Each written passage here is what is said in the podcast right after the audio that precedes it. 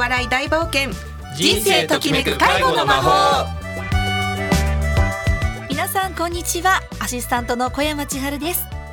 この時間は介護職員による介護職員のための人材紹介会社日本未来ケアが介護を楽しむための笑顔と笑いをお届けします。日本未来ケアは介護職員の方のキャリア相談転職派遣などのお仕事紹介を主に行っています。そしてこの番組では介護に関わっている方の本音や嬉しい話苦労や相談などをお伝えしていきます。そして今回も日本未来ケア代表取締役社長の高村和弘さんにお越しいただいています。高村さんよろしくお願いします。よろしくお願いします。はいお願いいたします。さあ9月になりまして2018年今年度もそろそろ上半期終わりに近づいてきましたね。はい前半さん今年の前半戦というところでまずは高村さんお仕事いかがでしたか？そうですね。あの、はい、本当皆様のおかげであの人材派遣も人材紹介も順調に伸びてきておりましてあの本当にもう会社は本当にあの大きく成長してきたところではあります。はい、はいそしてちょっと個人的な話でまあそろそろ残暑暑さも少しずつ和らいできてはいるんですがまたその上半期から下半期に向けて9月10月ぐらいからですか高丸さん下半期スタートということでまたこの番組もまた皆様にお聞きいただいていろいろ反応などもいただいていきたいところですね。そうですね。あのーはい、まあ会社としては思った以上にこの介護の人材問題ですね。というのはあの非常に根深いというのはあの感じてきてまして、はい、あの法人とか施設の問題もあれば本人の問題もあればあと職場と本人のマッチングの問題もあればすごい問題をあの感じてますので、まあ、後半戦あれですねこれからあのより一層会社として介護の人材問題解決するよう、あの攻めて頑張っていきたいというふうにちょっともう攻撃的に頑張っていきたいと思いますのでよろしくお願いします、はい、よろしくお願いいたします。そして今回はですね前回に引き続きまして大好評介護のお仕事いろいろお悩み相談第2弾ということでテーマにしてお送りしていきます。それでは介護とお笑い大冒険人生ときめく介護の魔法スタートです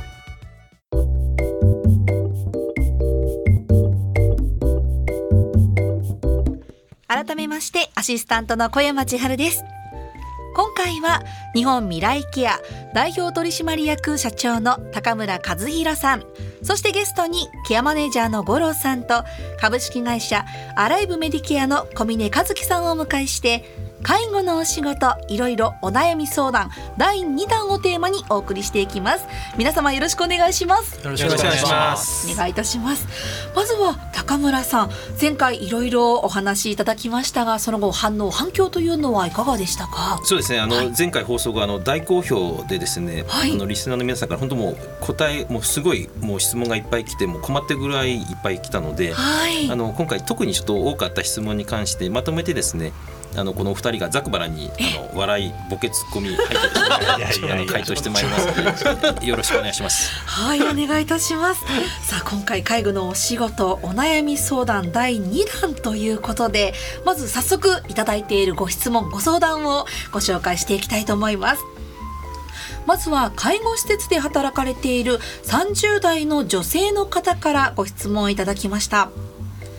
質問内容は施設内で物がなくなってご入居者様から自分が盗んだ犯人と思い込まれて困っています。どう対応すればよいでしょうかということでかなり具体的なご相談ですが五郎さんこちら、はい。うしていけばいいでしょうか？そうですね。これもまあ前回のお話にあった認知症の、え代表的な症状の一つで、えー、物取られ妄想なんて言いますけど、はい、あの大事なもののしまい場所をやっぱり忘れちゃうんですね。でも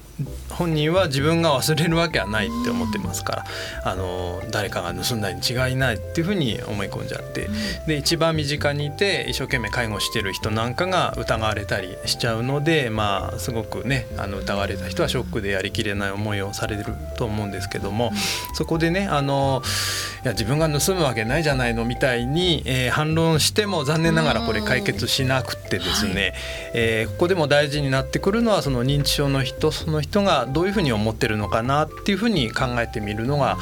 大事です。はい、えー、まあ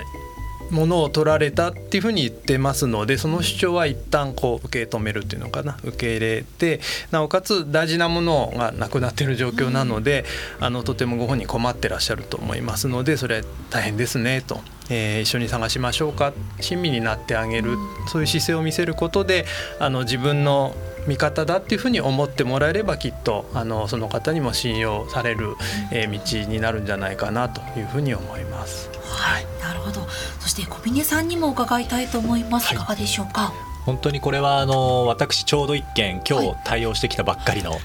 ことがございます、それぐらいも本当に日常的にある話だなと思うんですけど今日の方は、まあ、ニッパーがないと。あの爪を切るニッパーっていうのがあるんですけども、まあ、大切にされていた1万9,000円のニッパー。ご本人曰く、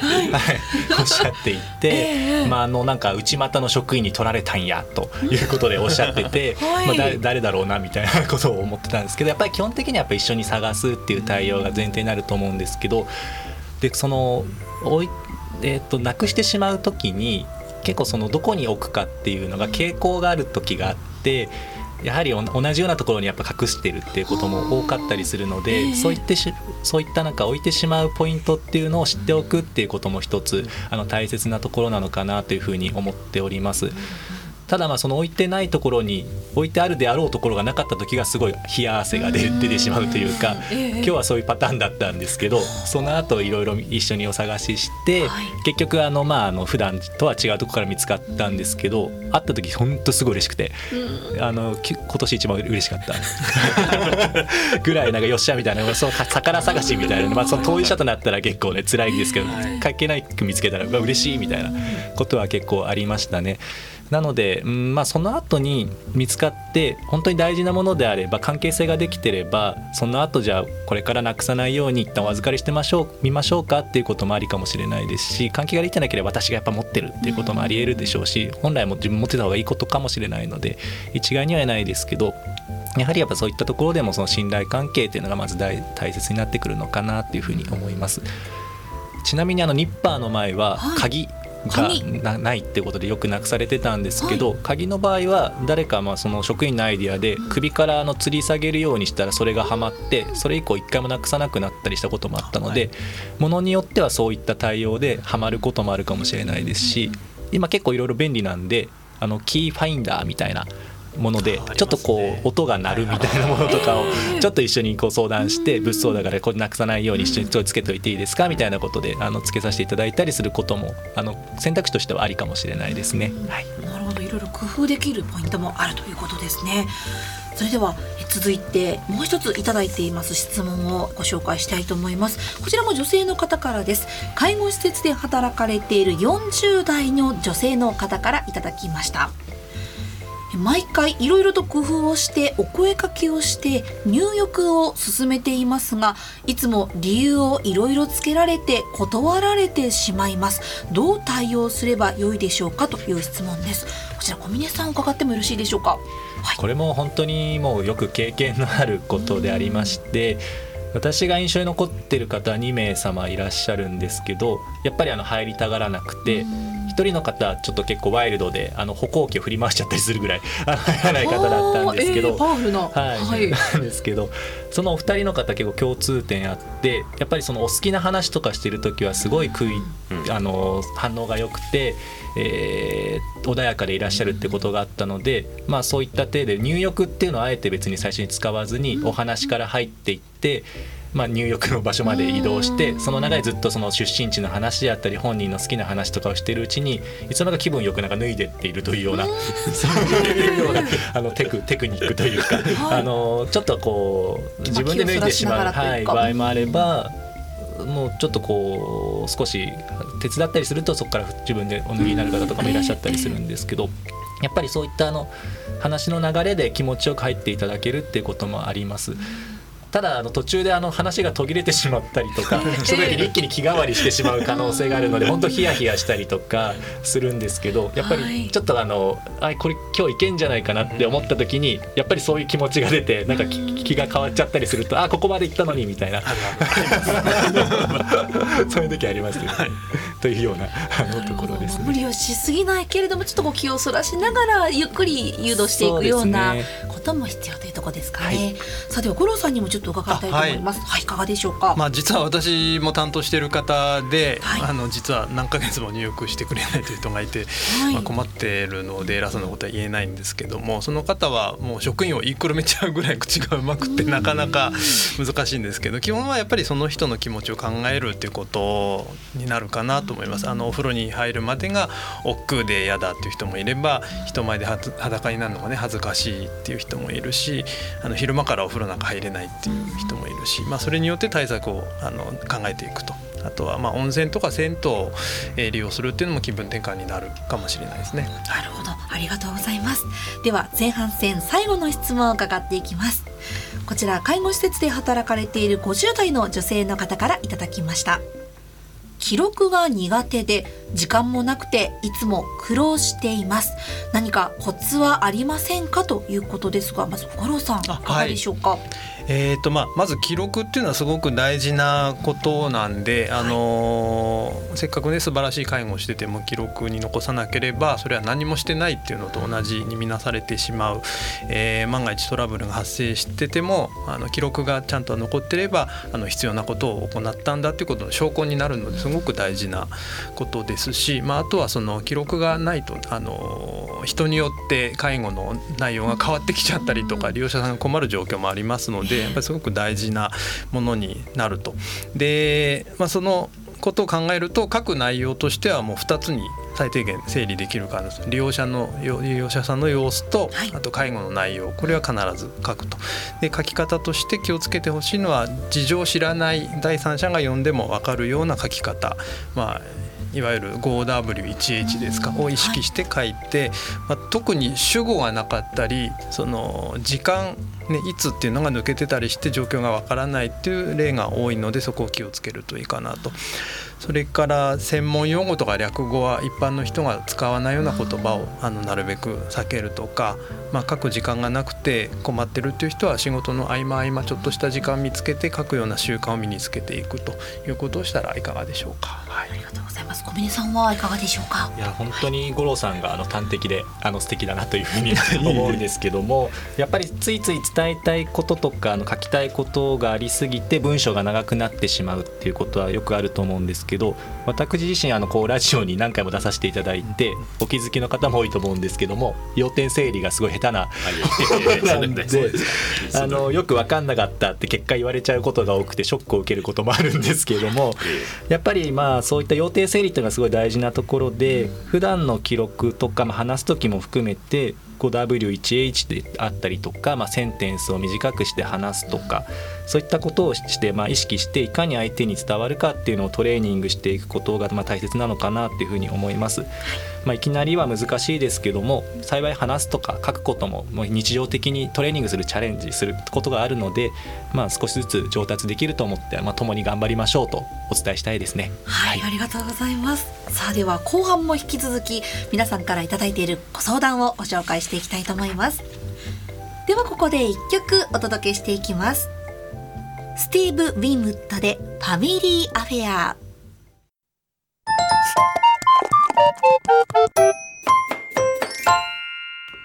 介護とお笑い大冒険。人生ときめく介護の魔法。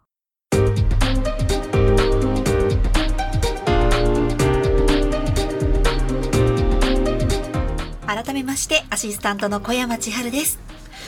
今回は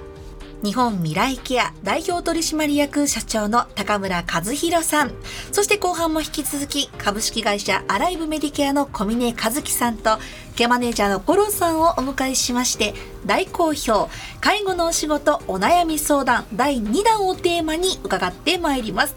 皆様後半もよろしくお願いいたします。よろしくお願いします。はい。では早速後半いただいている質問ご相談に参りたいと思いますこちらは介護施設で働かれている20代の男性からいただきました。質問ですが先日施設で働き出しましたが OJT が全くありません。仕事もどうすればいいか分かりません。どうすればいいですか？ということですがまずは高村さん。皆さんにこの OJT という言葉もしかしたら聞き覚えのない方もいらっしゃるかもしれませんがどういうことでしょうか？うね、これはあの、はい、初めてあの入職してあの施設に行って、まあ、例えばあの初日とか1週間とか、まあ、最初に指導あの研修指導ですね、はい、あの1対1でついたりとかしてくれるんですけれども、まあ、そこの問題は本当にもう大きいのでちょっとお二人の意見をぜひ聞きたいですね。かりました。例えばこうアルバイトをされていらっしゃる方とか研修期間と本採用の期間がありますがその研修のような形というイメージでよろしいですかね？まあ正社員でも最初必ず、はい、あのつくのであの本当にもう最初やり方わからないのでそうですね。トレーニングですね、はい、です。ねで分かりました。それではまずは小峰さんから伺いたいと思いますがどうしていけばいいでしょうか？はい。まずは上長に相談まあ、上長に相談もしにくい状況であれば信頼できる先輩スタッフそこに対して、まあ、OJT がない状況に対する認識とか問題意識がどれだけあるかっていうことがあの大切かなっていうふうに思ってます。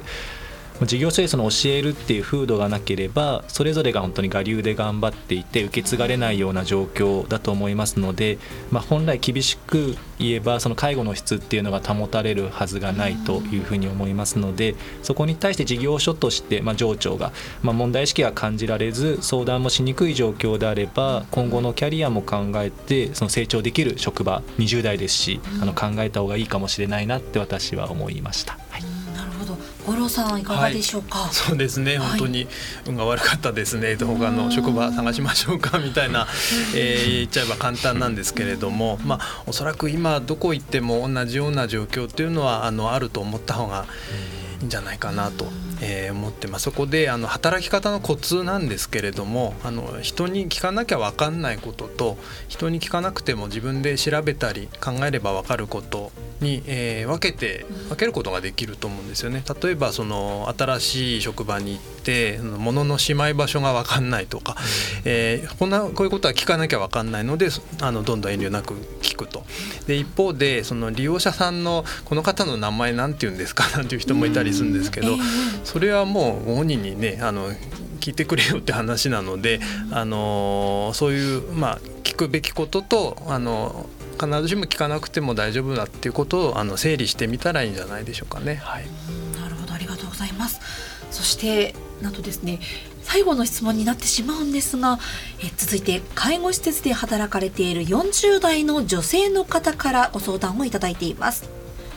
転職をして働き出しましたが介護のやり方が前職と異なっていてとても戸惑っています。どうしたらいいですかということですが五郎さんこちらはどうでしょうか、はいえーとまあ、施設によって介護のやり方が違うっていうのは、まあ、ある意味当然のことかなと思います。まあ、もっと言っちゃえばあの職員一人一人でもやり方が違うって言ってもいいぐらいなのが現実かなというふうに思ってます。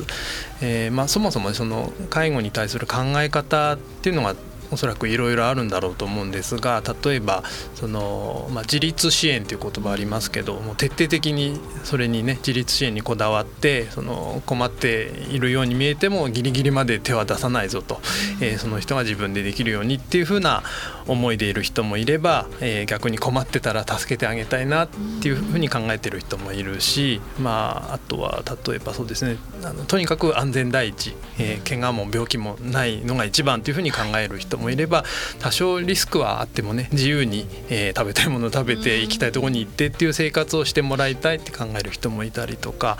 あとそうですね夜、えー、まあおトイレの失敗がある方なんかはそのゆっくり眠ってもらうためにおむつをつけた方がいいんじゃないか。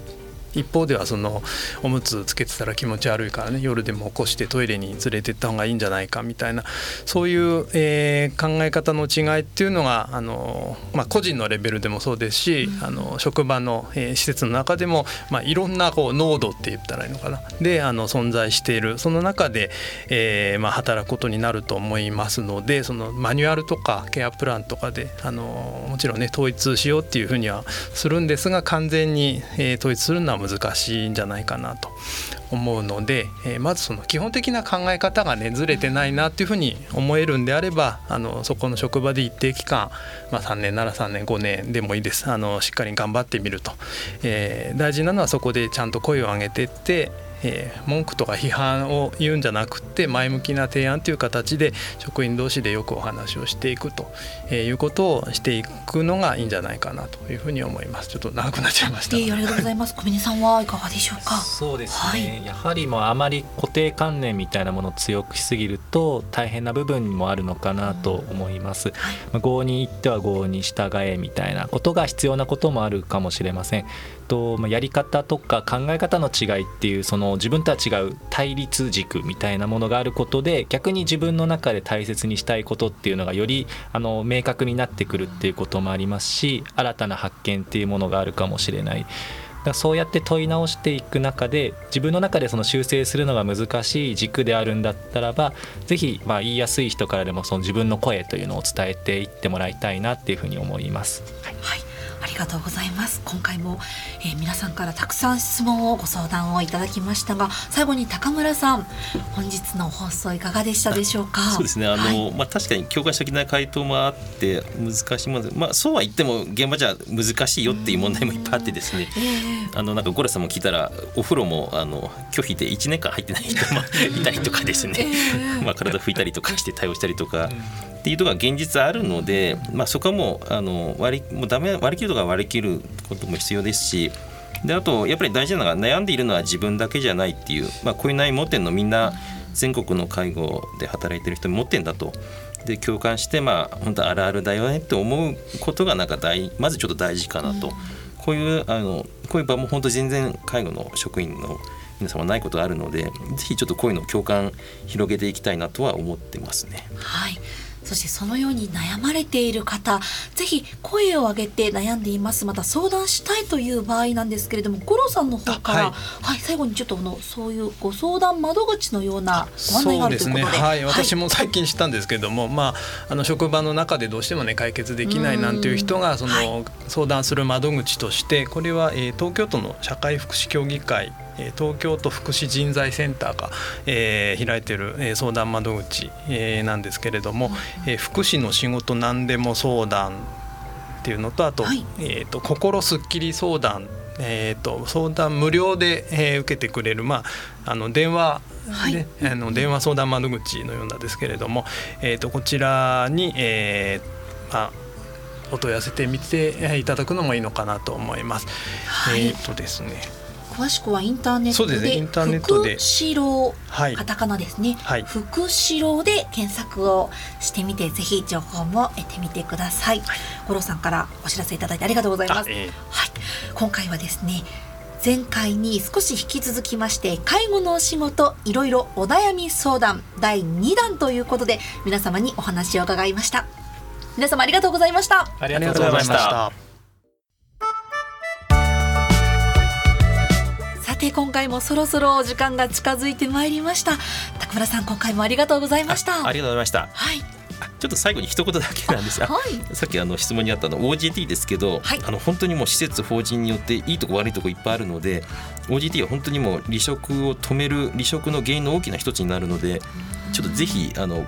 介護の経営者ですとかあの法人とかの施設長ですねに関してはぜひちょっと OJT を考えてほしいということをちょっと主張したいですね今日はい。はい本当にやっぱり初めてお仕事をされた方今回質問もありましたけれども前職から転職して新たにこのお仕事を始められた方最初のやっぱりところでつまずいてしまうとその後の印象が変わってしまったりとか、悩まれることも多いと思いますからこの OJT 大切にしていきたいそうですね。長ければい。いわけじゃないんですけど内容も考えてほしいですね、ありがとうございます、そして改めて五郎さんと小峰さんもありがとうございました。ありがとうございました。そしてこの番組はインターネットのポッドキャストからも配信しています FM 西東京で検索お願いします。そしてコーナーでは介護現場で働く皆様からこのコーナーとても好評をいただいておりましてその皆様からのご質問もぜひ日本未来ケアのホームページから募集をしております。ぜひどしどしご応募ください。それでは来月の第1金曜日のこの時間もお楽しみに。本日のお相手は日本未来ケアの高村とケアマネージャーの五郎とアライブメディケアの小峰とアシスタントの小山千春でした。では次回もお楽しみに。